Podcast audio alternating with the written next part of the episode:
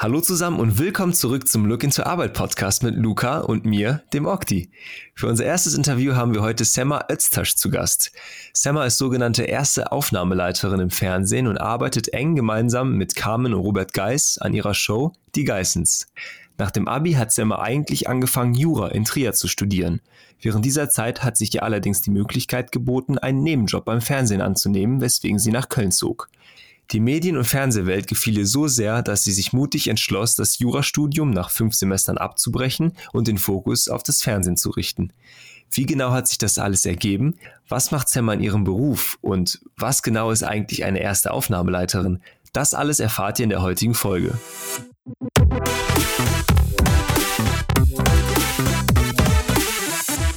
Semma Östasch, ich hoffe, ich habe das jetzt äh, richtig ausgesprochen. Du hast mir ja vorhin eine Sprachnotiz geschickt zur äh, Aussprache.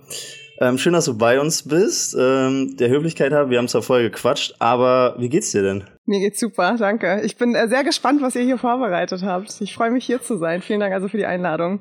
Und du ähm, bist ja gerade äh, noch in Köln, also du wohnst in Köln aktuell? Genau, ich wohne in Köln schon ein paar Jahre länger und ich glaube, ich bleibe hier auch erstmal. Die Medien sind hier. Dein, Deswegen dein bin Ding. ich hier. Ja. Du hast Aber ja vorhin Luca, auch der- gesagt, du, Der Luca hat am Rande erwähnt, dass es morgen irgendwo hingeht. Kann das sein? Ja, ja, morgen geht's nach Monaco. Oh, oha, das ist natürlich äh, besonders im Dezember wahrscheinlich sehr schön dort. Ne?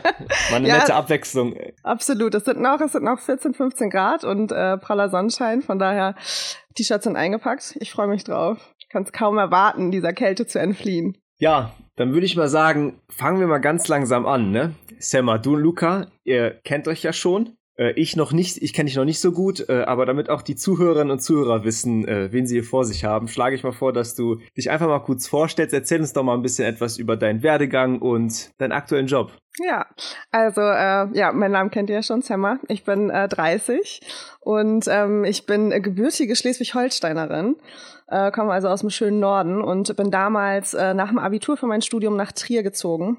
Habe äh, damals angefangen, Jura zu studieren und äh, während des Jura Jurastudiums dann mittendrin ähm, ein ziemlich gutes Angebot vom Fernsehen bekommen sozusagen und hatte ursprünglich eigentlich vor, mein äh, Jurastudium weiterzumachen, habe mich dann aber äh, ins Fernsehen verliebt und bin dann dort geblieben und bin seither tatsächlich auch hier in Köln bei den Medien beim Fernsehen. aha. Und aktuell äh, ist dein, also wir haben ja schon ein kurzes Vorgespräch gehabt, da ist das Wort die Geissens gefallen. Mhm. Ähm, ist das äh, noch aktuell der Fall? genau, ich bin äh, erste Aufnahmeleiterin bei den Geissens. Also erste Aufnahmeleiterin Okay. ist mein Jobtitel und aktuell mache ich das für Carmen und Robert Geis. Und deswegen geht's morgen auch nach Monaco, oder? genau, deswegen geht's morgen nach Monaco. Wer die Geissens kennt, weiß, dass sie in Monaco wohnen und äh, beziehungsweise einen ihrer, äh, einen ihrer äh, Wohnorte dort haben und äh, deswegen drehen wir dort morgen. Ab morgen, ja. Okay. Ähm, du hast ja gerade schon kurz angesprochen, ähm, dass du zunächst Jura studiert hast Mhm. und ähm, gebürtige Schleswig-Holsteinerin. Und bist du dann nach Trier gegangen wegen des Studiums oder gab es noch andere Gründe oder war einfach da Jura wegen dem NC einfacher? Beziehungsweise warum hast du angefangen Jura zu studieren und warum in Trier? Ich habe angefangen, Jura zu studieren, weil ich seit klein auf immer dieses klassische, ich möchte Mörder und Vergewaltiger hinter Gittern bringen, äh, Ding hatte. Das war so mein roter Faden und Okay. äh, darauf äh, habe ich mein Abitur ausgerichtet und dann war klar, okay, ich möchte danach äh, Jura studieren. Das war eigentlich immer, gab gar, gar, gar, gar, gab's gar keinen Zweifel. Und ähm, nach Trier bin ich gegangen, weil es tatsächlich NC-frei war in Trier und ähm, weil die Hälfte meiner Aha. Freunde damals nach Trier gegangen ist. Also es sind viele Leute dorthin gegangen.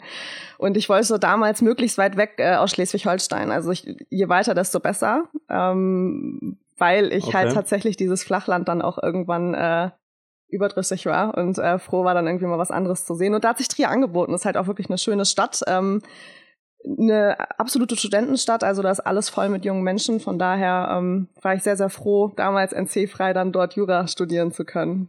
Okay, Ja. das heißt, das Jurastudium war sozusagen schon im Vorhinein für dich, schon in der Schule klar, du willst für Gerechtigkeit sorgen, in Anführungszeichen, Hm. und ähm, deswegen auf jeden Fall Jura sozusagen. Okay. Ja, Ja, weil viele, viele wissen ja äh, nach dem Abi, deswegen machen wir den Podcast ja hier auch irgendwie gar nicht, was sie jetzt machen sollen. So, und deswegen ist ja, ich weiß gar nicht, ob man es als Einzelfall bezeichnen kann, aber Leute, die schon im Abi sehr gut wissen, was sie machen wollen, sind meiner Ansicht von den Leuten, die ich bisher kennengelernt habe, eher selten. Deswegen finde ich das schon mal, ja, ganz interessant, würde ich sagen. Ich meine, im Endeffekt ja. ähm, war es jetzt, hat es mich nicht weitergebracht zu wissen, was ich möchte. Ne? Also ich äh, hab, bin nicht in dem Job, äh, für den ich mich eigentlich interessiert habe ursprünglich.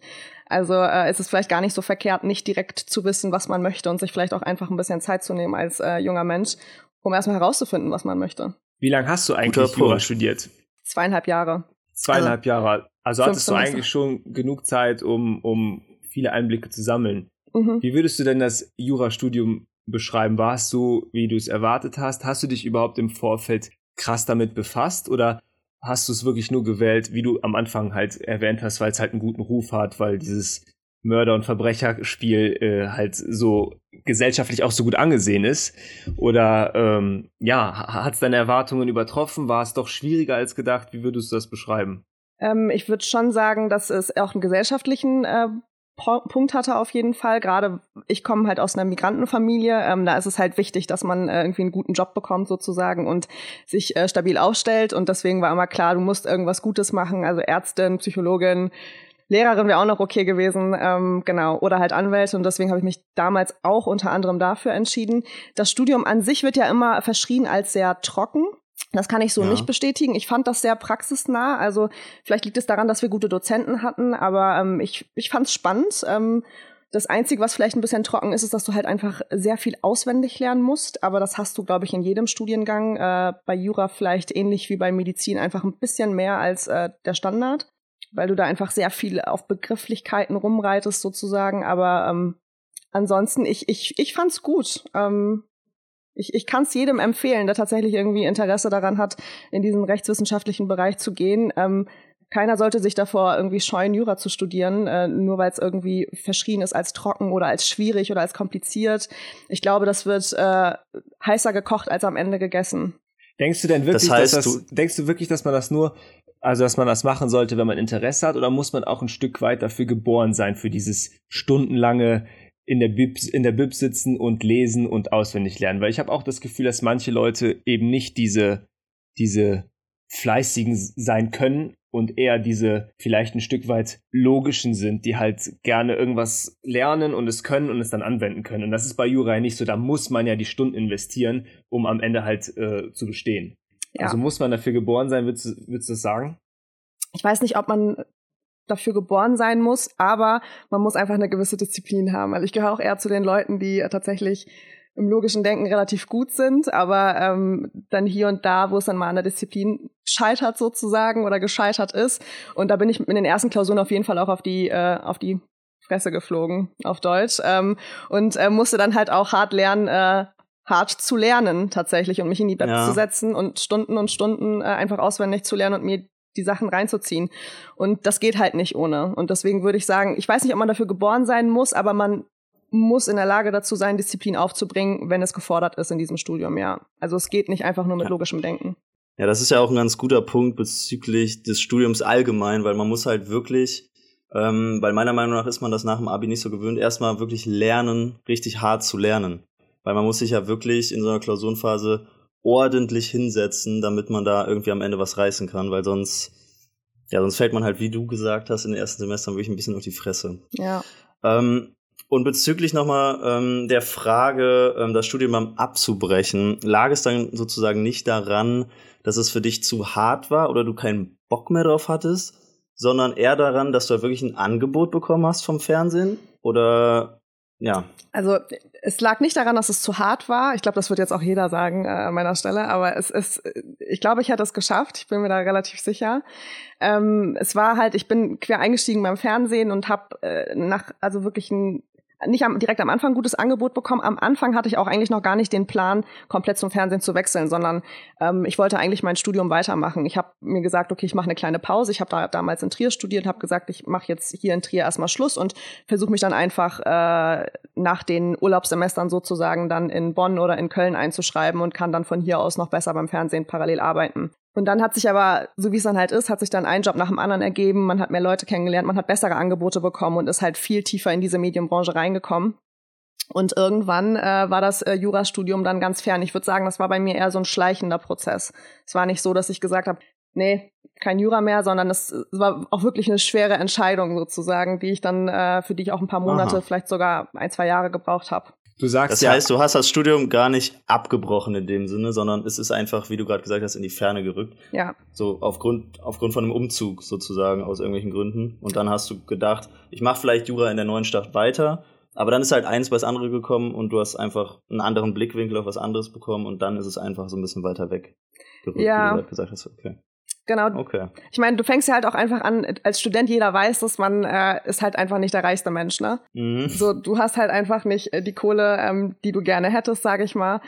Ähm, und wenn du dann anfängst zu arbeiten, ähm, dann kommt halt einfach gutes Geld rein. Ich würde sagen, vor zehn Jahren hat man noch ein bisschen mehr verdient äh, auf gewissen Positionen beim Fernsehen als heute. Das wird also auch da immer weniger, aber ähm, es war halt gut als Studentin und dann mit jedem Job, wie gesagt, ein bisschen mehr verdient und so weiter. Und auch das äh, hat, glaube ich, dazu beigetragen, dass ich irgendwann gedacht habe, dieses Gefühl von Freiheit, von finanzieller Freiheit, äh, das möchte ich auch nicht mehr hergeben. was mich Okay. interessiert ist auf jeden Fall, du hast ja gesagt, du hast ein Angebot bekommen. Wie ist dieses Angebot gekommen? Also ich studiere auch schon lange und ich habe bisher noch kein Angebot vom, vom Fernsehen bekommen. Also da musst du ja schon dich aktiv drum bemüht haben und für begeistert haben, dass und oder? Wie, wie sah das aus? Also das erste Angebot war tatsächlich eher sehr lustig und äh, durch Zufall. Ich saß, ähm, ich hatte damals, äh, mein Ex-Freund hat äh, in Köln gelebt und hat beim Fernsehen gearbeitet. Und ähm, ich saß im Publikum von der Chartshow mit, ähm, wie heißt er nochmal? Dieser, dieser Moderator, der damals auch eine Talkshow hatte, dieser blonde Oliver Geil, heißt er nicht auch? Oliver? Ich weiß, Ich weiß es gerade leider gar nicht. es? Aber die Aber ultimative. das war diese Show, wo es die besten Hits des Jahres Genau, gab, genau. vorgestellt wurden, wie auch immer. Ah. genau. Stimmt, aber die gibt's schon lange nicht mehr, oder? Doch, die gibt's noch, die wird immer noch produziert. Echt jetzt? Ja, ja. Es ist tatsächlich ein Oh. Dauerbrenner auf RTL.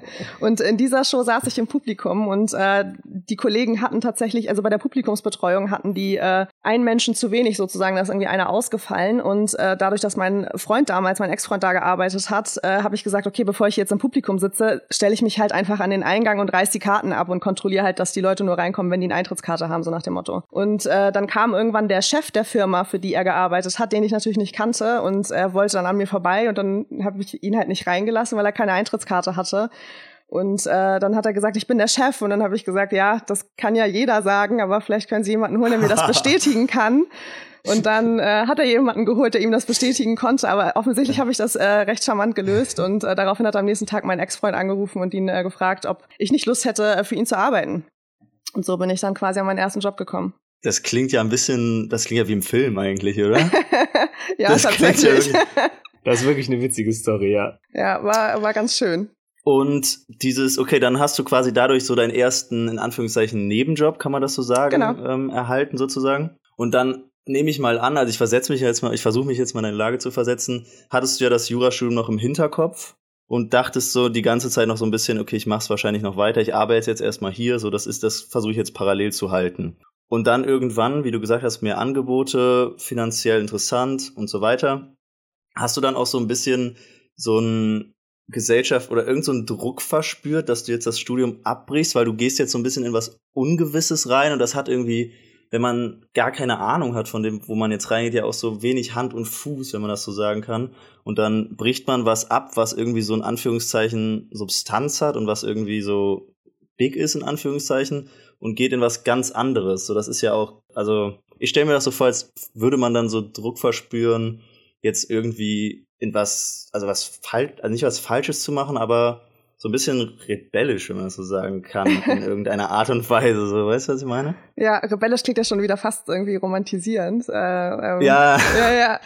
Aber es ist, es ist tatsächlich so gewesen, dass es sich nicht gut angefühlt hat, weil ähm, natürlich drumherum die Leute gefragt haben und gesagt haben, ja, was willst du denn jetzt machen? Du hast, du hast keine abgeschlossene Berufsausbildung, du hast dein Studium nicht beendet und ähm, was willst du denn machen, wenn das irgendwann beim Fernsehen nicht mehr funktioniert? Ähm, Ja, genau. Ja. Genau, und äh, also diese Gespräche sind immer wieder entstanden, mittlerweile zum Glück nicht mehr, also seit ein paar Jahren, aber am Anfang war das schon schwierig und ich habe mich auch am Anfang nicht getraut, das meinem Vater zum Beispiel zu erzählen, weil ich wusste, die Enttäuschung wird groß sein auf seiner Seite, wenn er weiß, ich habe da nichts in der Hand und es ist auch tatsächlich heute noch so. Also er fragt mich heute noch, willst du denn nicht noch irgendwie nebenher ein Fernstudium machen? Willst du denn nicht, äh, willst du denn nicht noch irgendein Diplom in der Hand haben? Aber ich bin überzeugt davon, dass wir halt einfach auch, also ich will niemanden dazu motivieren, sein Studium abzubrechen oder ähm, seine Ausbildung nicht zu beenden. Aber ich bin überzeugt davon, dass wir halt in eine Zeit immer mehr reinkommen, in der es nicht mehr, in der nicht mehr nach äh, Zertifikaten und nach Diplom geheiert wird sozusagen, sondern eher nach Skills.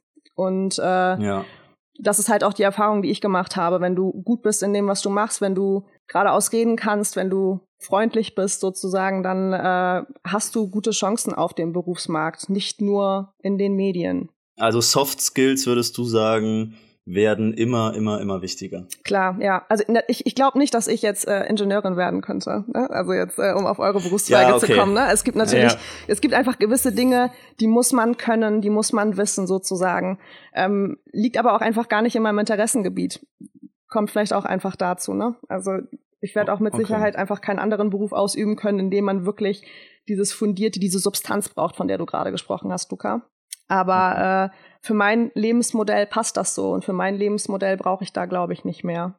Alles klar. Also ich finde, das ist definitiv ein sehr wichtiger Punkt, äh, den du da ansprichst, den man auf jeden Fall auch unterstreichen sollte, weil ich denke, dass das auch viele Leute da draußen äh, belastet, weil dieses Studium abzubrechen ist gesellschaftlich so unglaublich negativ behaftet, dass sich das Leute gar nicht trauen zu tun. Und wie du auch schon meintest, man steht dann im Freundes- und Familienkreis als, als Versager da, sage ich mal, weil man sein Studium abgebrochen hat.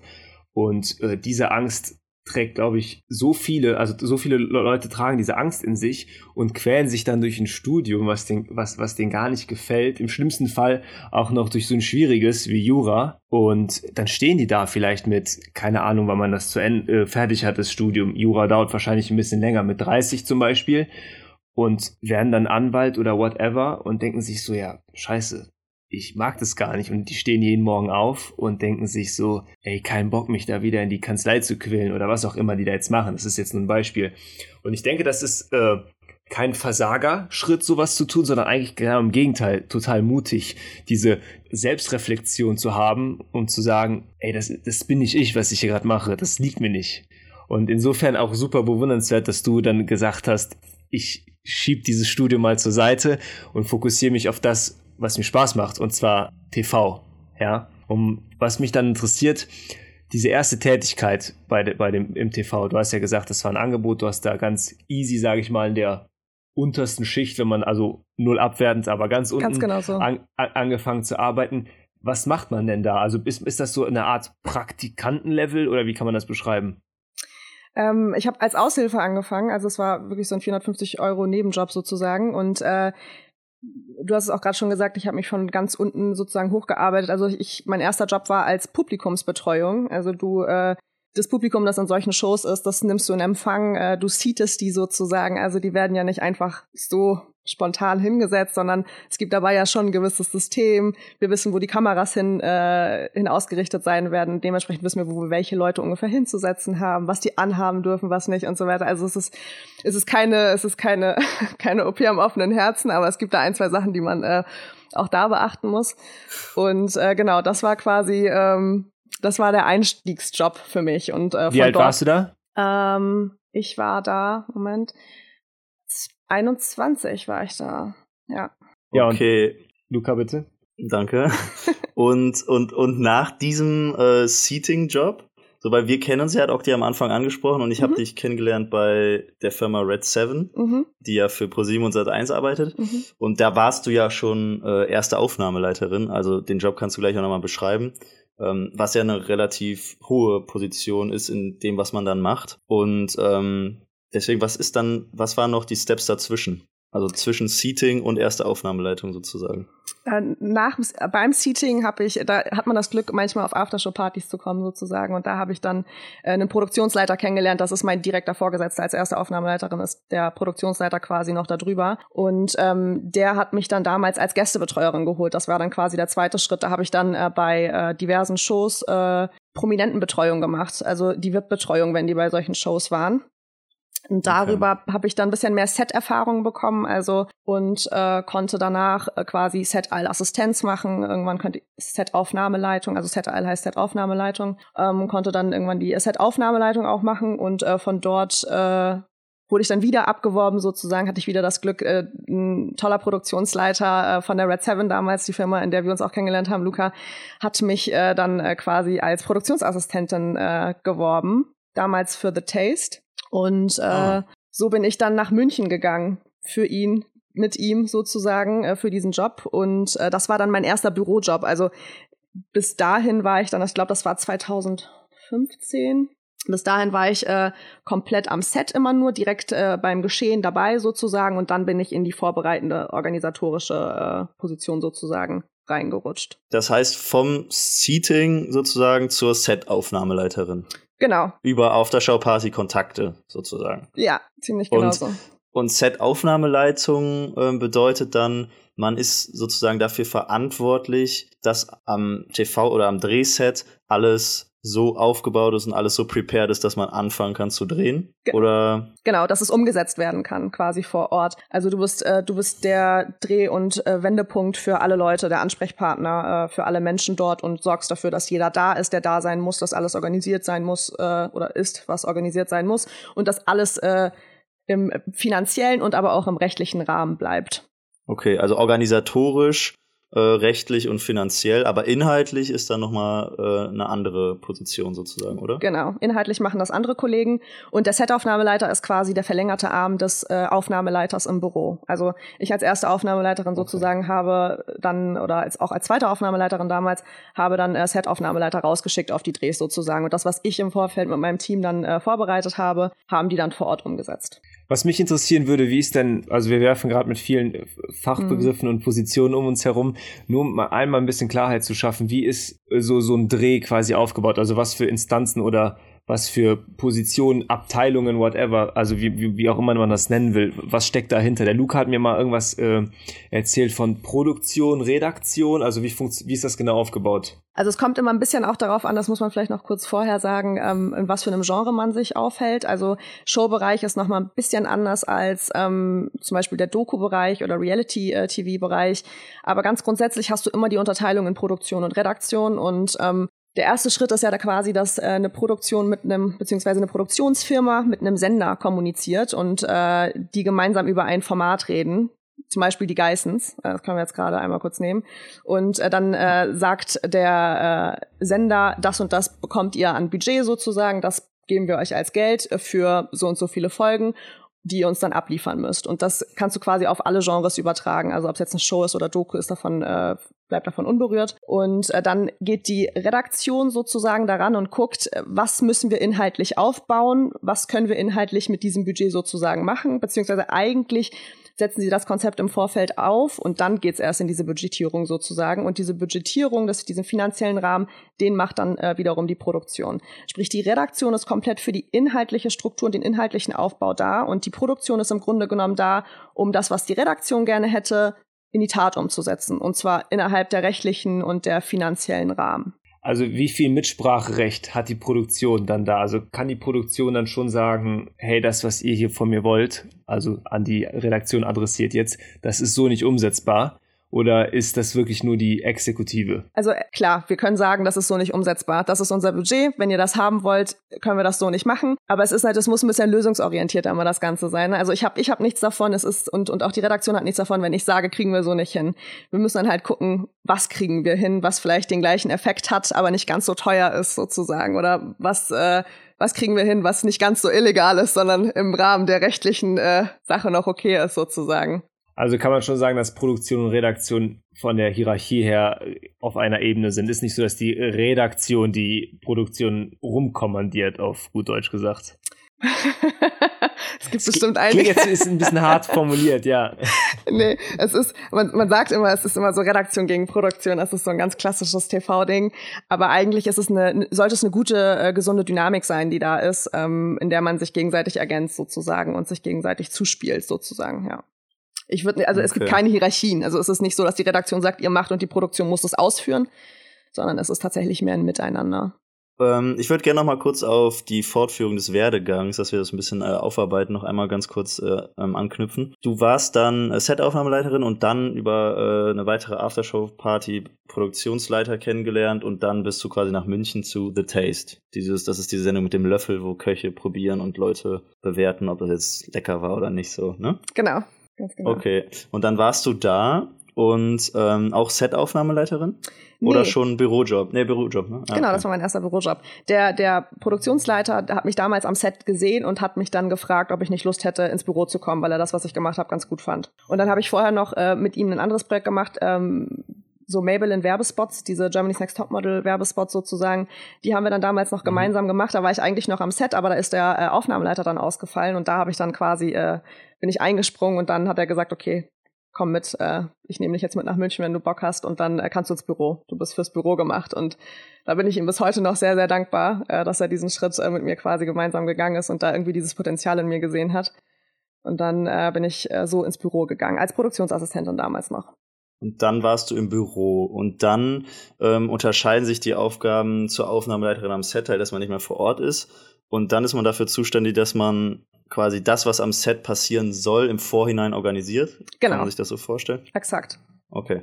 Das heißt, es werden ähm, alle Leute, weil Drehs sind ja, das hast du ja eben auch schon gesagt, wird ja unterschieden, zum Beispiel in Show oder Reality. Und wenn wir jetzt mal zum Beispiel bei The Taste bleiben, dann hat man ja immer das gleiche Studio. Das heißt, Kameramänner und Tonmänner zum Beispiel hat man ja vor Ort und muss nicht zum Beispiel noch eine Reise planen oder muss jenes machen, dies machen. Das heißt, es ist viel Requisite und ähm, Anstellung von den richtigen Leuten. Oder sage ich gerade was Falsches? Nee, das stimmt schon so, das stimmt schon ungefähr. Also das, das Team ist nicht immer unbedingt vor Ort. Also für so eine große Show brauchst du halt auch einfach gute Leute.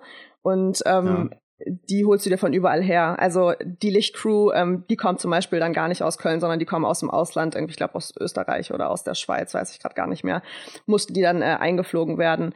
Ähm, genauso wie die Kameraleute, da holst du dir dann auch mal Leute aus Hamburg oder aus Berlin, je nachdem, wo die sind. Aber es sind, es sind äh, tatsächlich immer wieder die gleichen, mit denen man arbeitet, aber äh, es sind nicht die Leute äh, unbedingt immer vor Ort. Aber ansonsten bist du halt natürlich also es, es geht ja im Grunde genommen darum, und deswegen ist diese Dynamik zwischen Redaktion und Produktion so wichtig, das, was die Redaktion möchte, weiter zu kommunizieren. Also im Grunde genommen äh, ja. sind wir als Aufnahmeleiter Kommunikatoren. Also wir machen nichts anderes, als das äh, weiterzugeben, was äh, umgesetzt werden soll. Und ähm, ich, ich kann es ich kann's nicht allumfassender irgendwie gerade beschreiben, fällt mir auf. Es äh, fällt mir tatsächlich gerade ein bisschen schwer, weil ich den Job des Aufnahmeleiters nicht hochspielen möchte, sozusagen, weil es ist, ja. auch das ist keine OP am offenen Herzen, auch das ist irgendwie keine Atomphysik, was wir hier machen. Das kann man äh, relativ schnell lernen, wenn man ein gewisses organisatorisches Talent hat. Aber so komplett einfach ist es dann doch nicht. Also gerade bei so einer großen Show wie The Taste, wo einfach äh, ein Team von 150 Leuten vor Ort ist, die alle koordiniert werden müssen, die alle ihre Bewegchen haben, um die sich gekümmert werden muss, sozusagen. Und das macht dann halt die Produktion. Als Produktion ähm, als Produktionsteam ist man dann auch bei so einer Show natürlich gut aufgestellt. Da äh, hast du, wenn du Glück hast, zwei erste Aufnahmeleiter, beziehungsweise einen ersten Aufnahmeleiter und einen zweiten Aufnahmeleiter mit dem Produktionsleiter und diverse Assistenten noch dazu. Und ähm, von daher ist das dann auf jeden Fall trotzdem anstrengend, aber machbar. Das heißt nochmal ganz kurz vielleicht zusammengefasst, Koordination fand ich gerade ein ganz gutes Wort. Also Koordination von allem, was dazugehört, sozusagen. Ja. Von Team, Leuten, aber auch Requisite zum Beispiel. Klar, Requisite, du musst dafür sorgen, du musst wissen, wie viele Leute beim Essen sein werden, du musst das Catering besorgen, ähm, du musst die, die Putzfrauen müssen da sein, ähm, die Waschküche, also die, die ganzen Sachen, die müssen ja auch wieder sauber gemacht werden. Die, die, die Sachen zum Beispiel beim, die Dinge, die die beim Kochen verwenden, müssen danach wieder sauber gemacht werden. Du brauchst Kostüm, du brauchst Masken und davon brauchst du mehrere, davon brauchst du gefühlt Dutzende. Du brauchst Gästebetreuer, du brauchst Setaufnahmeleiter und so weiter. Also du musst die du musst die Wege koordinieren, weil so ein Studio ist halt auch nicht gerade klein. Ne? Es sind dann mehrere Studios nebeneinander. Ähm, ja, also du musst da wirklich viel bedenken. Auf jeden Fall. Ja, okay. Nee, das kam auch jetzt, also ich fand, das kam ganz gut rüber, wie du äh, das jetzt nochmal beschrieben hast. Ich glaube, wir, wir wissen jetzt äh, alle ungefähr, was die Aufgabe ist, würde ich sagen. Oder, Okti? Ja. Ja, also ich kann mir mittlerweile echt besser was darunter vorstellen, wie einfach was passiert bei so einem Dreh. Was mich auf jeden Fall interessiert, ist, ähm, die Menschen, die sowas machen, sind ja eigentlich super begeistert von Medien. Also die besitzen ja selber super viele Kameras und ähm, alles drum und dran. Also die leben ja wirklich ihr Hobby. So, so stelle ich mir das für gewöhnlich vor, die Leute, die dort arbeiten. Also die haben wahrscheinlich generell eine sehr hohe Affinität zu, zu Medien, zu Social Media, zu Online-Plattformen, einfach auf diesen ganzen Distributionsplattformen äh, würdest du sagen, dass diese Leute, die halt ein Stück weit, also ob es überhaupt so ist, ihr Hobby zum Beruf gemacht haben, das wirklich auch als Hobby machen und vielleicht eigene, also welche Erfahrungen du da gemacht hast, ob Leute viel selber auch produzieren für für YouTube oder Social Media Accounts haben oder auch keine Ahnung Blogs schreiben, Podcasts machen, so wie wir hier gerade ähm, nutzen die halt diese Skills, die sie im Beruf erlangen und machen da auch privat was. Weil oft ist das ja, also ich finde, das ist ein wichtiger Punkt, weil viele Leute haben ja einen Job, den sie ja wirklich nur machen, um Geld zu verdienen und die Familie zu ernähren. Und sobald die nach Hause kommen, wollen die nichts mehr davon hören. Dann machen die die Glotze an und reden am besten gar nicht mehr über die Arbeit, sehen den Urlaub herbei, das Wochenende herbei. Und ich habe das Gefühl, das ist bei den Medien nicht so. Also machen viele Leute privat auch noch was, setzen die sich noch mit ihrem Job auseinander. Ja, würde ich schon sagen. Und das ist ein sehr schöner Punkt, den du da ansprichst und ich würde den definitiv bejahen. Also ich habe äh, viele Kollegen, die genau das eben machen. Also ob es jetzt, also ich selber zum Beispiel äh, schreibe super gerne. Ähm, ich habe äh, Kollegen, die machen Podcasts. Ähm, super viele haben YouTube-Kanäle, ähm, Social-Media-Kanäle sind am explodieren. Also da sind äh, viele totally into it. Und ich würde schon sagen, dass das auch einfach, dass es kein Job ist, wo du einfach abschalten kannst. Weil ähm, gerade in der Produktion oder aber auch in der Redaktion ähm, du häufig einfach noch verfügbar sein musst, auch äh, vor einem Dreh, nach einem Dreh. Und äh, dieser Beruf ist nicht sehr familienfreundlich. Das wird mir, glaube ich, jeder bestätigen können. Und von daher ähm, ist es etwas, was du mit Leidenschaft, mit einer gewissen Leidenschaft machen musst. Und ähm, wenn dem nicht so ist, dann brennt man da auch, glaube ich, relativ schnell aus. Und dadurch, dass diese Leidenschaft eben da ist, nimmt man die halt auch, wie du es gerade gesagt hast, mit nach Hause und äh, versucht die auch einfach für sich selber zu nutzen, sozusagen. Diese Energie, die man aufbringt, versucht man dann einfach in eine andere Richtung zu lenken. Und zwar auf privater Ebene. Und ich glaube, das machen sehr viele. Ich, also es machen sehr viele. Ähm, da, um da anzuknüpfen, einmal kurz, habe ich vielleicht auch noch eine Frage hinterher ähm, die vielleicht ein bisschen anders ist, aber so ein bisschen das, das Grundkonzept auch ähm, hinterfragt. Man, wenn ich mir das jetzt so vorstelle, und ich durfte ja auch äh, mal ein paar Monate reinschnuppern, die, die Stimmung zwischen äh, Kollegen beim Fernsehen oder in der Medienwelt, ich finde, das ist immer so, ähm, wenn man das so bespricht, hört sich das immer so an, als wäre alles cool, so als würde da alles irgendwie lässig ablaufen. Man stellt sich zwar ein bisschen vor, dass auch alles so ein bisschen stressig ist, man muss viel hin und her, aber irgendwie denkt man, das sind alles lockere Leute, das sind coole, coole Menschen. Kannst du das vielleicht irgendwie äh, unterschreiben oder kannst du, würdest du eher sagen, nee, das ist einfach, das ist, wie man sich einen anderen Beruf im Büro auch vorstellt?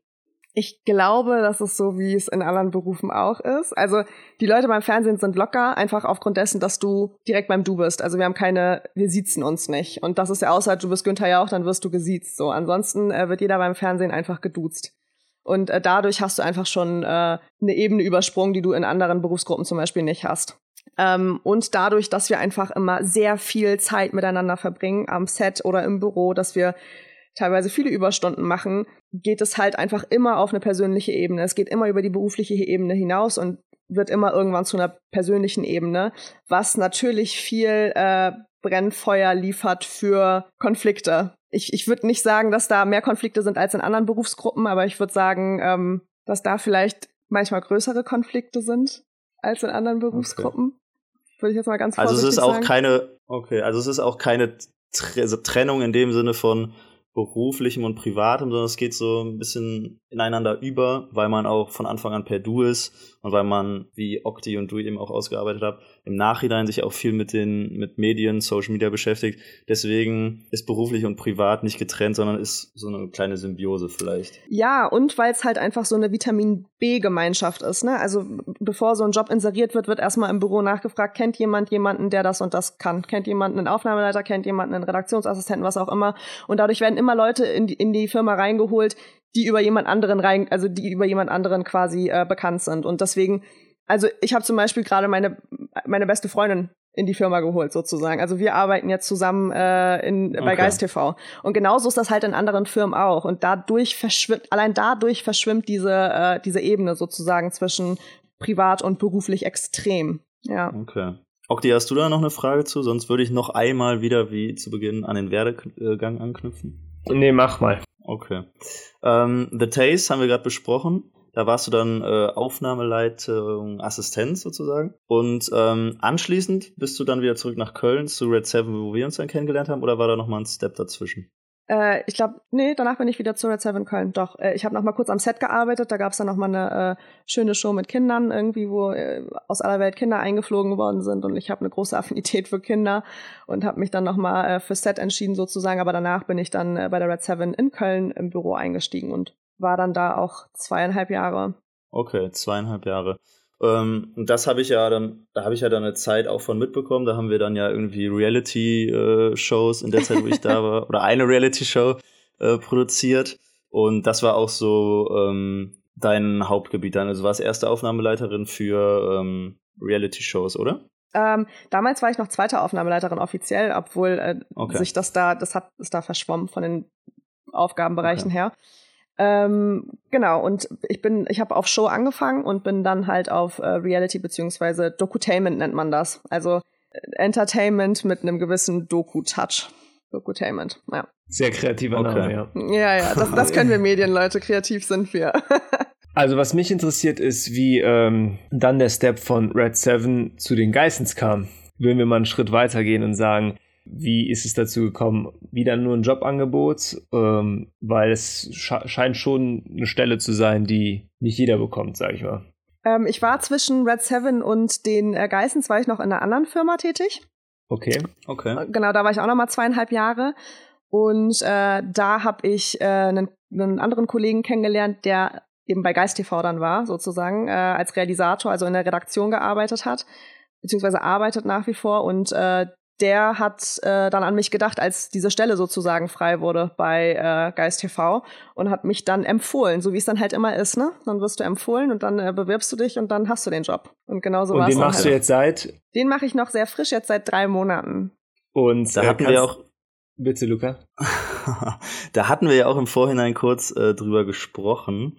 Und da hast du gesagt, dass du da jetzt in der Produktion äh, bist, aber dass ihr nur zu zweit seid. Und ähm, so wie ich das jetzt zuvor rausgehört habe, ist ja ein Produktionsteam immer ein bisschen größer eigentlich. Und deswegen hatte mich das verwundert, dass du das äh, im Vorgespräch angemerkt hast, dass ihr jetzt nur äh, zu zweit quasi in der Produktion seid. Ist da irgendwas anders oder ähm, der Unterschied allgemein jetzt zu TV-Show oder Reality und ähm, Aufnahme für die Geissens? So gibt es dann große Unterschiede? Was, was ist da anders? Ähm, nee, es ist eigentlich alles gleich äh, tatsächlich. Okay. Ähm, nur, dass die äh, Protagonisten auch gleichzeitig deine Chefs sind. Also das ist, äh, würde ich sagen, so der einzige Unterschied. Ähm, was für mich das Arbeiten viel angenehmer macht und auch deutlich einfacher und auch die Organisation im Vorfeld einfach viel effektiver gestaltet. Weil die Kommunikationswege eben minimal sind. Du redest nur mit zwei Menschen und ähm, erfüllst das, was sie quasi möchten. Und das ist äh, für mich ein sehr, sehr dankbarer Job tatsächlich.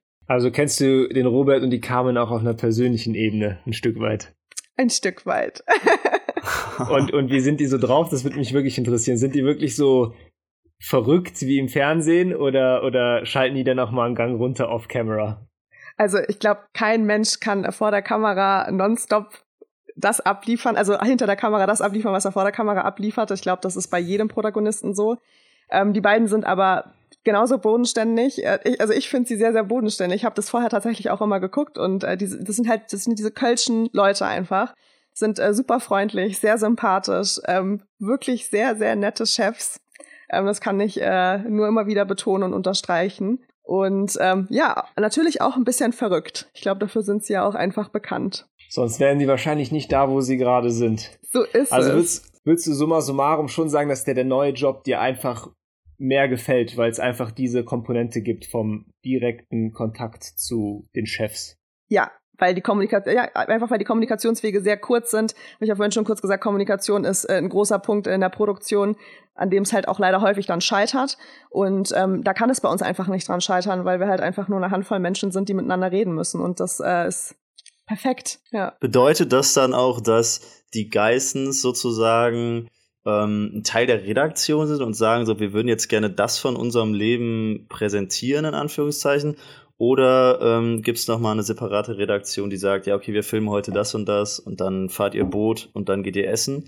Oder ist das wirklich real life so? Also machen die genau das auch, was sie, also du hast zwar gerade gesagt, sie performen hinter der Kamera zwar nicht immer so wie vor der Kamera, aber ist das so realitätsgetreu oder ist das von der Redaktion auch so ein bisschen so vorgescriptet, wenn man das so sagen kann? Äh, dadurch, dass es keine Redaktion gibt, äh, wird da halt auch nichts vorgescriptet. Äh, es ist dann tatsächlich, das ist einfach eine Dokutainment, aber mehr Doku mit dem Entertainment-Faktor einfach, weil die beiden super funktionieren vor der Kamera, beziehungsweise die ganze Familie. Also wir nehmen nur das auf, was die tatsächlich auch machen. Also wenn die verreisen, dann äh, setzen wir uns mit der Kamera direkt hinten ran und nehmen das auf.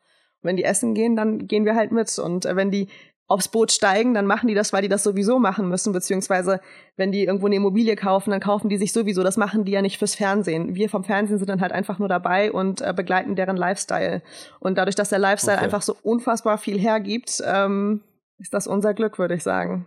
Okay, also man kann sich das wirklich so vorstellen, dass man einfach nur mit der Kamera dabei ist, wie wenn jetzt zum Beispiel jemand auf YouTube vloggt, nur dass er sich nicht selber filmt. Genau. Sozusagen. Ja, ganz genau. Also natürlich okay. ist es dann, ne, das ist so wie bei jeder Sendung, da wird dann kurz gewartet, bevor die irgendwo reinkommen, warten die, dass die Kamera an ist, ne? Also das ist, das ist, ne, das ist so viel produktionell muss dann schon gemacht sein, aber das ist bei jeder Produktion so, bei jeder, bei jedem Reality-Format. Okay. Dazu ähm, habe ich jetzt noch eine Frage, weil das, das scheint mir jetzt im Gespräch ähm, so, oder es scheint nicht nur so, ich es ist ja auch äh, ähm, teilweise so, dass alles ähm, schon sehr viel Spaß macht und äh, man hat dann Bock auf die Drehs und es ist witzig, man hat ein cooles Team. Und ich hatte ja auch, wie schon ein paar Mal zuvor gesagt, kurz äh, ein äh, paar Monate, wo ich mit dir zusammengearbeitet habe und so ein bisschen gemerkt habe, wie ein paar Sachen funktionieren. Nur ich habe mich im Nachhinein und währenddessen manchmal gefragt, ähm, dass der Sinn dahinter ist, jetzt Leute zu entertainen. Aber ich habe mich manchmal gefragt, ich habe jetzt keinen Bock dahin, dahin zu fahren und das zu machen, was wir da machen, weil irgendwie gibt mir persönlich das nicht so eine große Sinnhaftigkeit. Also der, die Frage danach, das macht zwar Spaß, was ich hier mache, aber irgendwie, da ist nicht so ein größerer Sinn dahinter. Also ich habe jetzt nichts, was ich an, ich weiß nicht, ob ich das so sagen kann, aber am großen Mehrwert, den ich liefere für andere. Also der Mehrwert ist ja dieses Entertainment. Ähm, aber du weißt so, glaube ich, ein bisschen, was ich meine, oder? Ja, wir haben ja auch im Vorfeld, glaube ich, schon mal kurz drüber gesprochen. Das ist auch tatsächlich einer meiner Punkte. Also gerade als zum Beispiel Corona losging, ähm, diese erste Lockdown-Welle war, dachte ich mir schon, mh, hm, wenn jetzt morgen wirklich die Welt unterginge, dann machst du gerade nichts, was die Welt tatsächlich braucht. Also dann bist du ja, sehr auf gut jeden gesagt, Fall, irgendwie, ja. dann bist du auf jeden Fall jemand, der äh, der nicht vonnöten ist sozusagen. Und ähm, das hat mich dann tatsächlich mal in so einen Gedankenstrudel gebracht und hat auch dazu geführt, dass ich jetzt in den letzten Monaten, im letzten halben, dreiviertel Jahr mal angefangen habe, darüber nachzudenken, ob das tatsächlich das ist, was ich dann mein Leben lang machen möchte. Und jetzt gerade ist es cool, jetzt gerade macht es noch Spaß und äh, die Sinnhaftigkeit ist insofern gegeben, dass man halt dafür sorgt, dass Leute äh, Montagabends dann irgendwie mal den Fernseher einschalten und abschalten können aufgrund dessen ähm, sozusagen einfach mal eine äh, gedankenfreie Zeit sich gönnen und einfach nur mal darüber lachen beziehungsweise sich amüsieren über das, was sie gerade sehen. Aber für mich persönlich, wenn ich irgendwann auf mein Leben zurückblicke, soll es nicht das sein, was, äh, was ich bis zu meinem äh, letzten Tag sozusagen gemacht habe. Also da, da muss jetzt in Zukunft dann doch schon noch mal ein bisschen mehr kommen und da würde ich dann quasi auf das rübergehen, nochmal, was du, Okti, vorhin gesagt hast, dieses macht man dann selber auch eher was, was äh, sozusagen die Skills, dass man die Skills nutzt, die man äh, durch das Fernsehen erlernt hat. Und ich glaube, dass ich eher in diese Richtung gehen äh, werde und privat meinen Nutzen daraus ziehen werde und äh, nebenbei versuche, was eigenes zu machen.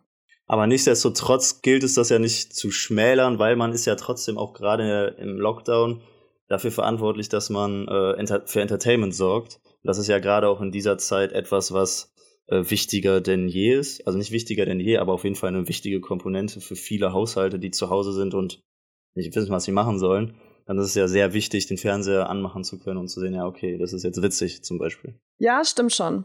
Das stimmt. Und äh, wie gesagt, mir macht das sehr viel Spaß, was ich momentan mache. Und äh, die Frage ist dabei aber immer, was injizierst du in die Köpfe der Leute? Also was ist das Produkt, was du am Ende auf die Leinwand bringst?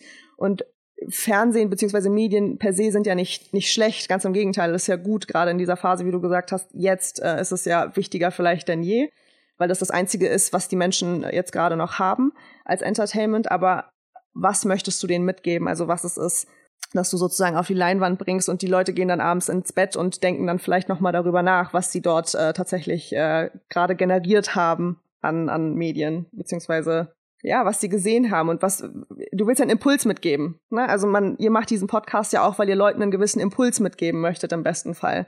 Und das wäre ja schön, wenn das der Mehrwert wäre, den man auch hat, wenn man halt gewisse Formate produziert. Zu dem Thema yes. vielleicht, was ist denn für dich oder vielleicht auch, was du fühlst vom Großteil der ganzen Branche was ist dann so der größte Motivator äh, in der Medienwelt, wenn man etwas produziert? Ist es die, vielleicht die Flexibilität, vielleicht ist Flexibilität das falsche Wort, aber mehr so dieses, ich reise viel rum, sehe viel und bin jetzt nicht lokal an einem Ort gebunden, wie du gesagt hast, dass Leute aus Hamburg, aus Berlin kommen, dass du jetzt mal nach Monaco fliegst, etc. Oder was ich vielleicht auch als echt coolen Punkt empfinde, was, äh, was viele Leute vielleicht echt motiviert weiterzumachen, ist dieses unmittelbare Feedback, was man bekommt. Das ist ja, wenn man jetzt etwas fürs TV produziert, ja, dann wird das kurze Zeit später ausgestrahlt. Manche Sachen sind vielleicht sogar live. Und dann kriegst du ja wirklich einen Tag danach hast du dieses Feedback. Wie war es? War es gut? War es nicht so gut? Weißt du? Und ich habe das Gefühl, wenn man jetzt beispielsweise Ingenieur ist und in einem Unternehmen an einem Produkt arbeitet und das kommt erst in zwei Jahren auf den Markt, ja, dann investiert man diese Stunden und bis man sieht, was, was das Endprodukt ist, vergeht ja so eine große Zeit und das, das hemmt wahrscheinlich auch ein Stück weit die Motivation. Und ich habe das Gefühl, dass das auch in der Medienwelt ein großer, großer Antreiber ist bei den Leuten, dass die halt echt viel arbeiten, was produzieren und unmittelbar das Feedback kriegen. Und zwar auch ein Feedback von vielen Leuten, weil man erreicht natürlich äh, mit gewissen Formaten Millionen von Menschen. Und das würde mich interessieren, was in der bei euch halt so der größte, der größte Ansporn ist. Ja, definitiv das, was du gesagt hast. Also die Quote. Ähm, je mehr Menschen man erreicht, desto besser sozusagen. Und das direkte Feedback eben. Ähm, das, was wir auch immer sagen, ist, dass du halt äh, einfach äh, gerade auch auf produktioneller Seite relativ schnell siehst, das, was du auch, äh, du hast leider die Antworten schon komplett vorweggenommen. Es ist also wunderbar sozusagen, ähm, dass du einfach direkt, nee, alles gut. Also das ist ja, das ist ja was, das ist ja was Schönes.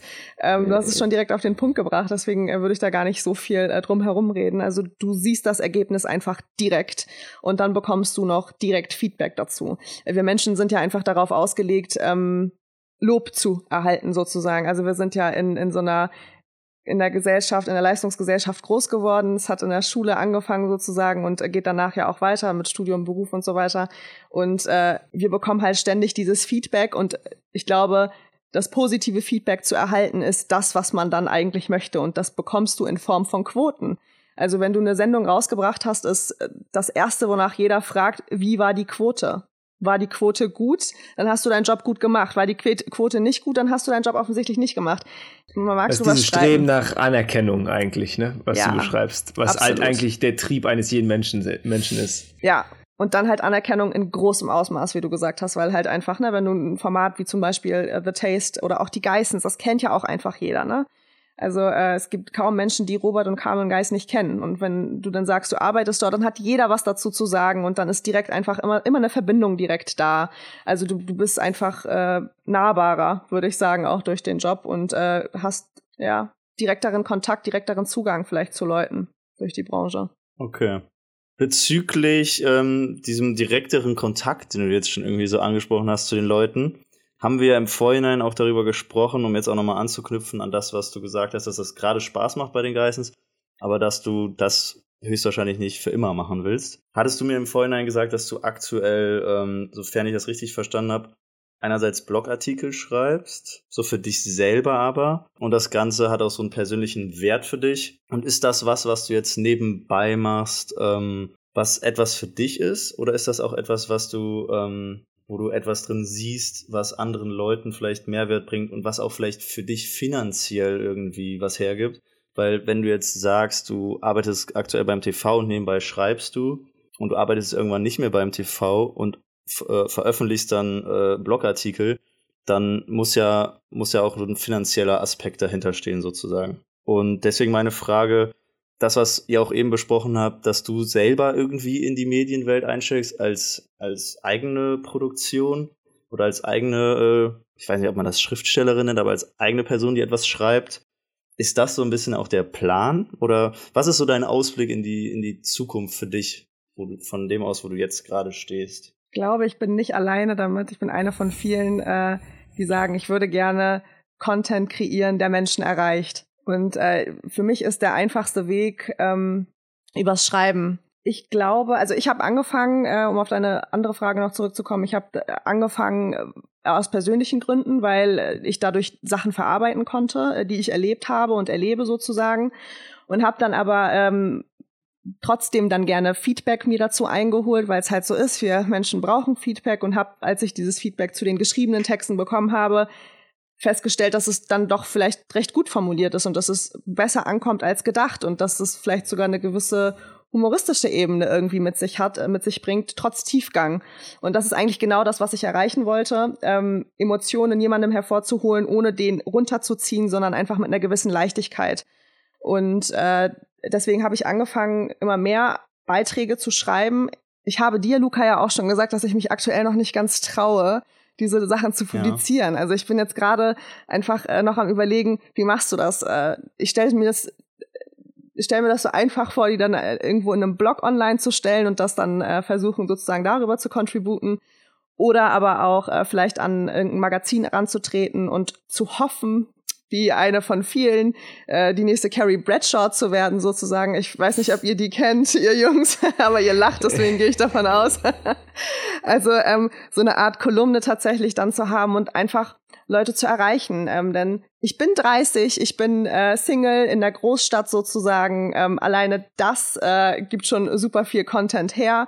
Und äh, ich bin, ich bin Feministin, würde ich sagen. Da hat man auch das ein oder andere zu sagen. Ich habe Migrationshintergrund. Ähm, äh, sprich, äh, kann da auch ganz gut auf der Rassismus-Ebene vielleicht das ein oder andere äh, austeilen. Und ähm, von daher, ähm, also es gibt viele, viele Themen, die ich gerne bedienen würde. Und ähm, ich würde sehr gerne als Persona sozusagen äh, etwas kreieren und äh, Content rausbringen und arbeite aber auch nebenher noch mit äh, ein, zwei Freunden an Formaten sozusagen, an Formatideen, die man vielleicht äh, selber produziert oder aber auch einfach äh, pitcht und äh, im besten Fall verkauft. Okay, aber die, diese äh, Formatideen ähm, sind aber etwas, was ihr dann ähm, auch fürs Fernsehen machen wollt oder für andere ähm, Kanäle sozusagen, also YouTube zum Beispiel, oder bleib, würde es da beim Fernsehen bleiben? Ähm, das eine Format ist, glaube ich, eher ein YouTube-Format, weil es zu viel Tiefgang hat für ein Fern fürs Fernsehen, würde ich sagen. Also dafür ist das okay. äh, Fernsehmedium nicht äh, bereit. Gerade das Deutsche nicht, würde ich mal behaupten. Und äh, zwei andere wären dann eher so öffentlich-rechtliche ähm, beziehungsweise Netflix. Aber auch da, das muss man halt dazu sagen, äh, ich sage das immer wieder, ich, da sind wir halt auch, wir sind, wir gehören zu vielen, die das machen wollen. Ne? Also der, der Markt ist überlagert mit Menschen, die Formatideen haben, beziehungsweise die äh, Drehbücher schreiben, beziehungsweise die Blogartikel schreiben. Und ähm, ja, und, und dann fragt man sich immer, ist es vermessen von mir zu glauben, dass ich gut genug bin, um es dann tatsächlich zu schaffen, oder ist es genau dieses, dieser, dieser Schritt zu sagen, ich bin gut genug, ich weiß es einfach und dann den Schritt zu gehen und führt das dann zum Erfolg. Also ich bin, ich bin gerade noch dazwischen, zwischen dieser Arroganz und dieser Bescheidenheit sozusagen. Es ist sehr gut formuliert, weil man, also ja, da, damit, damit, also das, was du gerade gesagt hast, das konnte ich irgendwie sehr gut aufnehmen und dachte auch gerade, ja, kann man das jetzt, kann man da, kann man von sich selber halten, dass das jetzt mega special ist, was man davor hat? Oder bin ich einfach nur wirklich ein oder einer von vielen, sozusagen? Ja. Aber ich würde sagen, also fragen oder machen kostet ja nichts. Ähm, oder erst probieren kostet ja nichts. Deswegen, warum solltest du es nicht äh, versuchen? Also warum sollte man es nicht versuchen irgendwie? Ne? Ja, will man halt irgendwann auf sein Leben zurückblicken und, und sich fragen, ah, hätte ich das mal gemacht, wäre daraus was entstanden. Äh, man sagt ja immer, die alten Menschen genau. sagen ja immer, es sind die Dinge, die man nicht getan hat, die man bereut. Es sind nie die Dinge, die man getan hat. Und selbst wenn ich äh, Format, Format, ja, das ist, glaube ich, gerade ganz gut, es ist gerade therapierend, das Gespräch. Selbst wenn ich es versuche und es scheitern sollte, dann äh, kann ich aus diesen Fehlern ja auch eigentlich nur lernen. Das ist eigentlich auch mein Mantra, aber wenn es, wenn es dann tatsächlich um solche persönlichen Dinge geht, dann wird man noch mal ein bisschen vorsichtiger, weil man gerade natürlich, wenn man zum Beispiel so, so eine Kolumne oder so einen Blog äh, publiziert, dann gibt man einfach super viel von seinem innersten Preis und macht sich damit angreifbar. Und deswegen. ist ja, auch verständlich. Also, es sei gut überlegt, aber. Aber ja, wir sind ja da, um Fehler zu machen, oder? Genau, sehr gut. Ja. Das stimmt.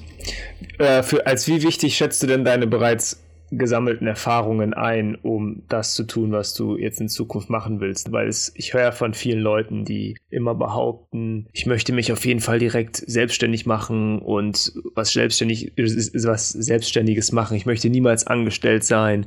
Und für manche Branchen mag das vielleicht sehr gut funktionieren, wenn man zum Beispiel, I don't know, Fitnesstrainer werden will oder so, ja, dann muss man einfach nur fitnessbegeistert sein und kann anfangen, andere Leute zu trainieren und zu beraten.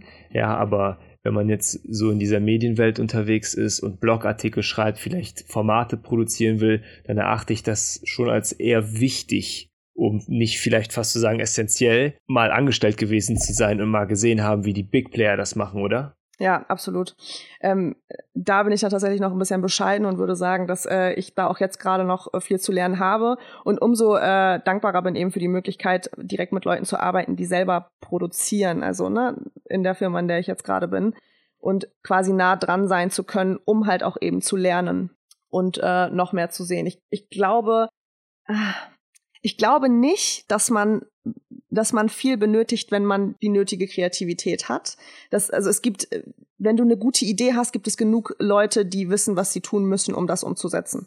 Und deswegen, okay. auf der einen Seite ist es vielleicht wichtig, einen gewissen Erfahrungsschatz zu haben, auf der anderen Seite ist es das aber auch irgendwie gar nicht. Also wenn, es reicht, wenn du dann die Leute kennst, die die Erfahrung haben sozusagen und dir dabei helfen können. Mhm.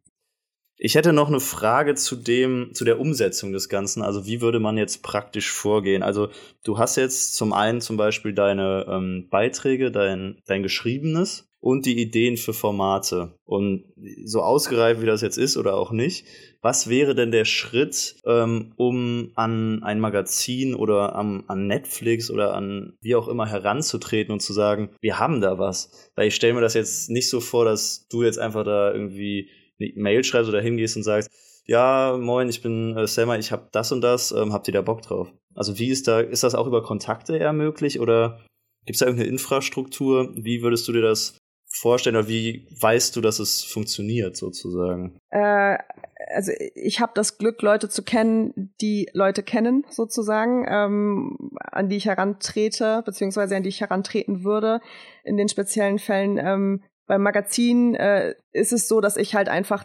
die äh, Beiträge, die ich habe, ich sag mal die besten fünf, einfach rausnehmen würde und äh, verschicken würde, in der Hoffnung, dass derjenige, der es liest, dass das die Emotionen in dem Menschen erweckt, die ich genau erreichen wollte.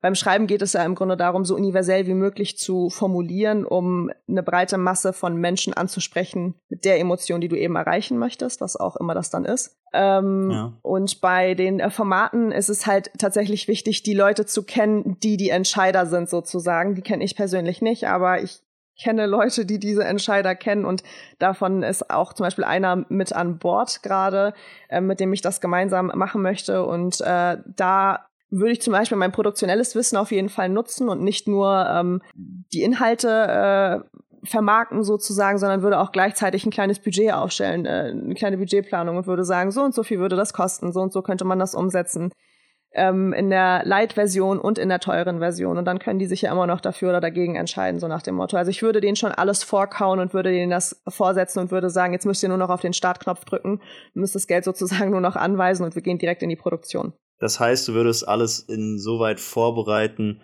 und es quasi auch so ein Stück weit verkaufen, dass die Leute, die das ähm, machen, umsetzen können, sozusagen einfach nur sagen müssen, ja oder nein. Exakt. Also dass es quasi gar nicht gar nicht viel zum Diskutieren gibt, sondern einfach nur, wir haben das und das und das, das und das würde das kosten, wir brauchen das und das, ja oder nein. Also genau. dass du es quasi den auf dem Silbertablett servier servierst und dann über Kontakte hoffst, dass Leute ähm, ja sagen. Genau. Also die Leute können natürlich immer noch sagen, äh, na, hier passt mir der Inhalt nicht, hier müssen wir vielleicht noch mal irgendwie einen anderen Handlungsstrang nehmen. Aber äh, prinzipiell wäre es genau das, ja. Okay. Das heißt, Kontakte in dieser Branche sind anscheinend ähm, mit das A und A. Du hast es am Anfang gesagt, ne? Vitamin B. Ja, exakt. Also, aber um das Blatt jetzt mal zu wenden, angenommen, du wärst eine junge, sehr kreative äh, Schreiberin oder ein junges Mädchen, was eine super coole Idee hat für ein Format, leider aber niemanden kennt, weil, weil du eben noch nicht äh, in so einer Produktionsfirma oder ähnlichem gearbeitet hast was würdest du so einer Person empfehlen? Wie, wie tritt man denn an so einen Big Player heran, um ihm eben einen Vorschlag zu pitchen? Ich glaube, wir haben das Glück, in einer äh, Zeit aufzuwachsen, in der soziale Medien einfach das äh, Nonplusultra sind und wenn ich, wenn ich ein junger, junger Schreibling wäre sozusagen und niemanden kennen würde, würde ich schauen, welche Formate ich mag, beziehungsweise äh, was die Inhalte sind, äh, die meinem Inhalt ähneln. Und dann würde ich gucken, wer sind die Leute. Das kannst du alles herausfinden. Beim Fernsehen steht das im Abspann und so weiter. Du siehst, welche Produktionsfirmen was produzieren wer für diese Produktionsfirmen arbeitet sozusagen. Und dann würde ich äh, gucken, wie die so in den Social Media, äh, im Social Media Bereich aufgestellt sind und würde dann über Social Media tatsächlich einfach den direkten Kontakt aufnehmen und würde direkt an den Menschen herantreten und sagen, hier ist meine Idee, hier ist mein Plan, ich mag das, was du machst, ähm, ich hätte Bock mit jemandem wie dir zusammenzuarbeiten wer hört es nicht gerne? Wer hat, wer bekommt nicht gerne Honig ums, um den Mund geschmiert sozusagen? Und äh, deswegen, ich würde auf jeden Fall äh, den Leuten immer raten, den direkten Kontakt zu gehen. Und mit Und Social Media meinst du dann jetzt in dem Fall äh, Instagram oder WhatsApp, also einfach, wenn man die Nummer hat oder die, die Person auf Instagram, einfach Direct Message. Genau, über Instagram. Markiert die, markiert die Leute auf Beiträgen zum Beispiel, wenn ich, äh, wenn ich noch nicht so viele Follower habe und dann äh, gerne aber Sachen über meinen Instagram-Account publizieren möchte, dann markiert Leute da drauf, die das interessieren könnte, die vielleicht mit solchen Inhalten genau was anfangen könnten, sozusagen. Und ähm, selbst wenn von diesen zehn markierten Leuten neun nicht reagieren, wird einer reagieren. Und wenn er es nicht direkt tut, dann wird er es vielleicht beim fünften Mal, beim sechsten Mal tun. Das ist halt einfach, es ist simple Wahrscheinlichkeitsrechnung. Okay. Aha. Würde ich man sagen. Darf, also man muss einfach im positiven Sinne stur bleiben und halt hinter dem stehen, was man mag. Und von 100 Leuten antwortet dann vielleicht irgendwann mal einer und öffnet einem die Tür in, in den eigenen Traum, um es jetzt mal ganz schön zu formulieren. Voll. Also ich meine, ich weiß nicht, guckt ihr gerne so äh, Gründer, habt ihr Gründerdokus geguckt über Leute, die große Marken aufgebaut haben? Es sind halt immer Leute, die an super viele Türen angeklopft haben und äh, mehr als ein Dutzend Mal ein Nein bekommen haben und jedes Nein einfach äh, als einen Schritt näher zum Ja gesehen haben sozusagen und nicht als Ablehnung, sondern einfach nur als Chance, einmal weiterzumachen. Und ich glaube, so würde ich das sehen. Das ist echt okay. ein richtig, richtig guter Tipp und ich finde, das sollte auch motivierend sein für viele Leute da draußen, eben nicht aufzugeben und sich nicht einschüchtern zu lassen von, von Rückschlägen also viele Leute neigen ja dazu zu sagen, hey, vielleicht ist das ja echt schlecht, was ich hier mache und ich höre einfach auf, aber man muss sich auch immer vor Augen führen, an wen man daran tritt. Das sind für gewöhnlich halt auch sehr beschäftigte Personen, die gar keinen, die werden wahrscheinlich auch 50 Mal am Tag angeschrieben. Und man darf es halt wirklich nicht persönlich nehmen, sondern einfach sagen, okay, scheiß drauf, ich schreibe den nächsten an oder ich verbessere das noch ein bisschen. Und man darf halt einfach nicht aufgeben. Und das sollte man auch nicht. Wenn es wirklich der Traum ist von einem und man wirklich Bock hat, das zu tun, dann sollte man eben in meinen Augen auch äh, hartnäckig sein. Voll. Ja, wa warum sollte man es nicht versuchen? Es gibt genau. eigentlich keine gute... Außer Zeit äh, kostet es wirklich nichts. Ja. Genau. Ich würde sagen, da haben wir alle, oder hab, Okti, hast du noch was? Ich, ich würde noch mal umschwenken und mal zwei äh, Fragen okay. äh, stellen, die, die ich hier noch stehen habe, die mich einfach wirklich interessieren, die auch nicht unbedingt ganz viel mit dem, was wir gerade besprochen haben, zu tun haben. Und zwar würde ich die Samma gerne mal etwas fragen zum, zur Zukunft des Fernsehens, wie sie das einschätzt. Man sieht ja, wie YouTube und On-Demand-Services wie Netflix, Amazon Prime, Disney Plus etc. pp. gerade durch die Decke gehen also schon seit Jahren durch die Decke gehen. Und gerade die junge Generation, ich denke, da spreche ich auch äh, für Luca und mich auf jeden Fall, schaut eigentlich kein Fernsehen mehr. Also es sind eher die Älteren, die äh, noch frequent Fernseher schauen. Und wie schätzt du das in Zukunft ein? Weil die junge Generation wird nun mal irgendwann alt und äh, nimmt die Gewohnheiten aus der, aus der Jugend mit und schaut vielleicht nicht mehr so viel Fernsehen. Wie entwickelt sich das? Also ich glaube, dass wir über kurz oder lang und damit stehe ich glaube ich auch nicht alleine. Das ist ein Aus, das ist ein Kommunik das ist äh, ein Thema, über das wir schon sehr häufig äh, mit den Kollegen auch gesprochen haben äh, über kurz oder lang wird es ähm, dieses lineare Fernsehen, äh, wie wir das kennen, nicht mehr geben. Also ich glaube nicht, dass das Bestand hat, einfach ähm, aufgrund dessen, dass Leute gerne auswählen, was sie gucken und nicht einfach irgendwas vorgesetzt bekommen. Und die Generation eben, die gerne was vorgesetzt bekommt, so hart das klingt, die stirbt halt dann irgendwann aus. Und das, ne, und äh, unsere Generation, wie du schon gesagt hast, guckt ja schon einfach gar kein Fernsehen mehr ähm, sondern hat auf dem äh, Fernseher, der im Wohnzimmer steht, dann äh, nur noch die Apps Amazon, äh, Netflix, YouTube und so weiter. Und ähm, man sieht es, finde ich, auch daran, wie neue Formatideen ankommen. Also wenn du neue Formate haben kaum Bestand am Markt sozusagen. Also die erfolgreichsten Formate, die laufen, sind halt einfach die Klassiker. Es ist The Voice of Germany, es ist äh, DSDS, es ist das Supertalent, es sind so so kleinere Formate noch wie Der Bachelor, also so die, die man halt auch einfach kennt. Selbst wenn man kein Fernsehen guckt, weiß man, was hinter diesem Format steckt.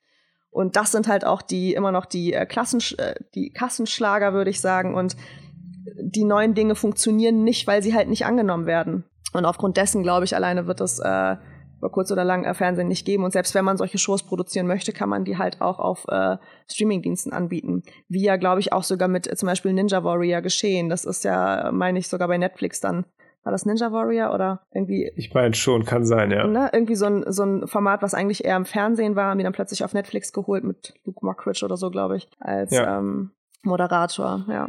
Ich würde da also, kurz einmal gerne reingrätschen, weil, also ich stimme natürlich zu, was, äh, also der Frage zu und auch der Antwort ähm, und auch dem, dass es natürlich auch möglich ist, alles, was im Fernsehen produziert wird, dann vielleicht äh, auch zu streamen. Aber es gibt ja auch, äh, wo es eine Bewegung gibt, meiner Erfahrung nach irgendwie auch immer eine Gegenbewegung. So und ich höre, weil Netflix und YouTube ist ja schon in dieser schnelllebigen Zeit schon äh, lange da jetzt in Anführungszeichen. Also es ist natürlich nicht lange da, aber jeder kennt es, jeder nutzt es. Und häufig höre ich aktuell auch, dass Leute irgendwie sich damit überfordert fühlen und es anstrengend finden, Sachen auszuwählen, eine Entscheidung zu treffen, gucken wir heute das, gucken wir das. Und deswegen auch wieder rückblickend auf das lineare Fernsehen, ist das richtig? Linear? Ja, ja eine lineare Fernsehen sagen, ja, ist doch geil, ich mach das an, dann läuft irgendwas. So, man kann ja auch vorher ein bisschen im Programm gucken, so, was kommt denn da? Und ich habe das jetzt letztens auch nochmal ausprobiert und ähm, ich fand es wirklich irgendwie ganz geil. Auch das, also sogar, dass zwischendurch Werbung da war. Ich musste mich nicht selber dazu entscheiden, zwischendurch auf Stopp zu drücken und mir ein Müsli zu machen, sondern es war einfach Pause und ich konnte es machen. Und deswegen, wie gesagt, ich stimme euch zu, aber ich bin mir halt nicht sicher, ähm, dass es halt wirklich komplett ausstirbt, weil immer wieder Leute auch sagen werden, ich habe heute keine Lust irgendwie zu entscheiden. Ich gucke jetzt Pro 7 beispielsweise sozusagen. Guter Punkt, sehr sehr guter Punkt, habe ich äh, tatsächlich so noch gar nicht betrachtet. Das, aber das betrifft aber wahrscheinlich die wenigsten Leute, muss man dazu sagen. Ja, meinst du? Ich ja, aktuell, glaub, vielleicht wird das halt wieder mehr, also man weiß. Wer kann das wissen? Aber vielleicht noch mal als wichtige Frage, wie reagiert die Branche? Also die Leute werden ja jetzt nicht ihren Job los. Du hast es ja vielleicht gerade schon angesprochen. Die shiften einfach weg vom Fernsehen, vielleicht mehr auf Netflix-Produktion etc., oder? Genau. Die äh, Netflix, Amazon, die werden ja auch hier in Deutschland äh, immer größer und äh, stellen sich immer breiter auf. Und äh, es wird dann einfach für die Streamingdienste produziert. Produziert wird ja eh. Es ist halt, der Abnehmer ist halt ein anderer. Du produzierst dann halt nicht mehr für einen Sender, sondern eben für so einen äh, Video-on-Demand-Anbieter. Okay, ja. ja, das mit so einer Antwort habe ich tatsächlich gerechnet. Das zeichnete sich jetzt seit Jahren ab. Ne? äh, ich habe noch eine Frage, wieder ein bisschen in eine andere Richtung. Und zwar vielleicht so ein bisschen, um alles abzuschließen, was du so über dich erzählt hast. Ähm, und zwar kurz und knackig. Empfiehlst du deinen Werdegang? Denkst du, dass das, was du gemacht hast, einfach jeder so machen kann? Oder würdest du sagen, es ist schon ein etwas unsicherer Weg, weil so wie ich das jetzt aufgenommen habe, hattest du hier und da schon nochmal eine ordentliche Portion Glück vielleicht, weil du einfach zur richtigen Zeit am richtigen Ort warst und gefragt wurdest und gerade deine gute Arbeit gesehen wurde. Das ist ja oft so, dass man vielleicht echt einen guten Job macht, es aber kein Schwein sieht. Und würdest du das so wie du es gemacht hast, sagen, dass es einfach jeder schaffen kann oder ist das unsicher? Ich würde sagen, wenn, äh, wenn du jemand bist, der daran glaubt, dass morgen alles gut ist, auch wenn heute nicht alles gut war, sozusagen, und wenn du immer eher äh, in Richtung Hoffnung gehst, sozusagen, äh, emotional und äh, daran glaubst, dass das, was du tust, auch gut ist und dementsprechend auch die Ergebnisse resultieren. Also es ist wirklich einfach ein, ein Gedankenkonstrukt, ne? würde ich sagen, äh, von dem man ausgehen muss. Wenn dieses Gedankenkonstrukt da ist, dann go for it. Dann ist es cool, dann macht es Spaß, dann ist es flexibel, dann ist es schnelllebig, dann ist es auch saumäßig anstrengend. Ähm, man brennt zwischendrin auch mal aus, aber es ist auf jeden Fall eine Erfahrung, die ich nicht missen äh, wollte. Aber ich glaube, für den Großteil der Leute, ähm, ich würde das, ich würde das nicht jedem empfehlen, nee. Also gerade wenn man äh, sicherheitsbedacht ist, würde ich es nicht empfehlen. Ja. Okay. Okay. Ähm, vielleicht auch nochmal abschließend von mir. Du hast gerade das Wort sicherheitsbedacht in den Raum geworfen. Fühlst du dich aktuell denn ähm, sicher ähm, aufgestellt in dem, was du tust? Also bist du ja deiner Fähigkeiten bewusst und ähm, das ist ja eine Festanstellung, nehme ich an, und oder man hat irgendeinen Vertrag und weiß, wann der ausläuft, hat aber auf jeden Fall erstmal ein Gehalt, mit dem man arbeiten kann. Und ähm, bist, fühlst du dich gerade sicher in dem, was du machst und sagst ja, okay, wenn ich jetzt demnächst äh, die und die Formate versuche, ähm, durch Kontakte zu pitchen und das und diese, äh, dieses geschrieben oder diese Blog-Einträge versucht zu veröffentlichen, zu veröffentlichen, fühlst du dich dann, ich sage das nochmal, sicher damit, auch Finanz, in finanzieller Hinsicht? Oder ist dir das auch so ein Stück weit egal und du sagst, das wird schon alles passen? Ich glaube, was du auch gerade gesagt hast, morgen wird alles gut, sozusagen. Also es ist ja, es, ähm, ich erstmal, um dann die Frage zu beantworten, ich fühle mich sicher. Ich fühle mich aber nicht sicher aufgrund äh, dessen, wie ich mich beruflich definiere oder was ich beruflich mache, sondern einfach, weil ich weiß, dass, also erstens bin ich keiner von den Menschen, der äh, super viel Geld braucht, um, äh, um glücklich zu sein sozusagen. Und ähm, zweitens weiß ich, dass ähm, ich glücklich genug bin, äh, zwei gesunde Arme und zwei gesunde Beine zu haben und einen funktionierenden Kopf und äh, dementsprechend einfach immer mich selbst versorgen können werde, sozusagen. Und das würde ich auch genauso sagen, wenn ich ähm, zum Beispiel mein Jurastudium beendet hätte äh, oder eine, eine Berufsausbildung gemacht hätte was wahrscheinlich Erzieherin bei mir geworden wäre, sozusagen. Aber ich, ich glaube halt einfach daran, dass äh, ich ja, es ist, es ist dieses Mindset. Ich glaube daran, dass ich, dass es mir gut gehen wird. Ähm, dass es auch Phasen geben wird, in denen es mir nicht so gut geht, aber dass es am Ende alles gut ist. Und äh, dafür kann ja nur ich sorgen. Also wer sollte daran glauben, wenn nicht ich, dass alles gut ist bei mir beruflich sozusagen. Und dieses berufliche, finde ich, darf man nicht so eng sehen. Ich finde, man darf sich nicht unbedingt damit definieren, außer man tut wirklich das, was man äh, man, man, man tut seine Berufung sozusagen, wenn, wenn Hobby zum Beruf geworden ist, dann ist es ja eher eine Berufung als ein Beruf per se. Und wenn man das hat, dann alles cool. Und wenn nicht, dann definier dich halt nicht darüber. Dann äh, leb halt dein Leben und äh, sei ich bin erlebnisorientiert, ich lebe, ich arbeite, um mir Erlebnisse sozusagen äh, leisten zu können und dementsprechend glaube ich, dass ich immer, immer einen Job haben werde, äh, der funktioniert, der gut ist, in dem ich gut bin und der mir Spaß macht. Das heißt mit Bescheidenheit nach vorn sozusagen. Das, heißt, das Ende klang vielleicht ein bisschen arrogant, aber und nicht bescheiden. Aber ich glaube, es ist einfach dieses, äh, diese Form von äh, gesundem Selbstvertrauen in sich selber. Ich fand dennoch, ich meine, dass es ein sehr gutes Schlusswort war. Luca, was wolltest du noch sagen? Ich wollte nur kurz sagen, dass ich das mit dem nach vorn nicht so in Anführungszeichen arrogant meinte, sondern dem Morgen gut gestimmt sozusagen. Ja. Bescheiden und dem Morgen gut gestimmt sozusagen. Ja. Ja. ja. Wie Okti gerade gesagt hat, ein ganz gutes Schlusswort. Ich würde sagen, wir haben echt einen ganz guten Einblick in ähm, dich und auch deinen Job, die Arbeit des ersten Aufnahmeleiters oder der ersten Aufnahmeleiterin ähm, bekommen. Und äh, für die erste Folge und den ersten Gast würde ich sagen, war das echt ganz cool. Ich bedanke mich meinerseits, dass du äh, echt so spontan äh, einfach reagiert hast und gesagt hast, ja klar, habe ich Bock drauf. Und ähm, yes, ich hoffe, wir äh, sehen uns dann auch noch mal in Real Life im nächsten Jahr vielleicht, ähm, um dann noch mal ein bisschen zu quatschen. Ja, würde mich auch sehr freuen. Würde mich auch freuen, dich kennenzulernen, Okti. Äh, Danke für die Einladung. Äh, sehr, sehr gerne. Also vielen Dank auch nochmal von, von, mir für das interessante Gespräch. Ich hoffe, dass auch du das als solches empfunden hast. Stellenweise haben wir dich vielleicht ein bisschen durchlöchert mit Fragen, aber äh, nur so wird man schlauer, ne?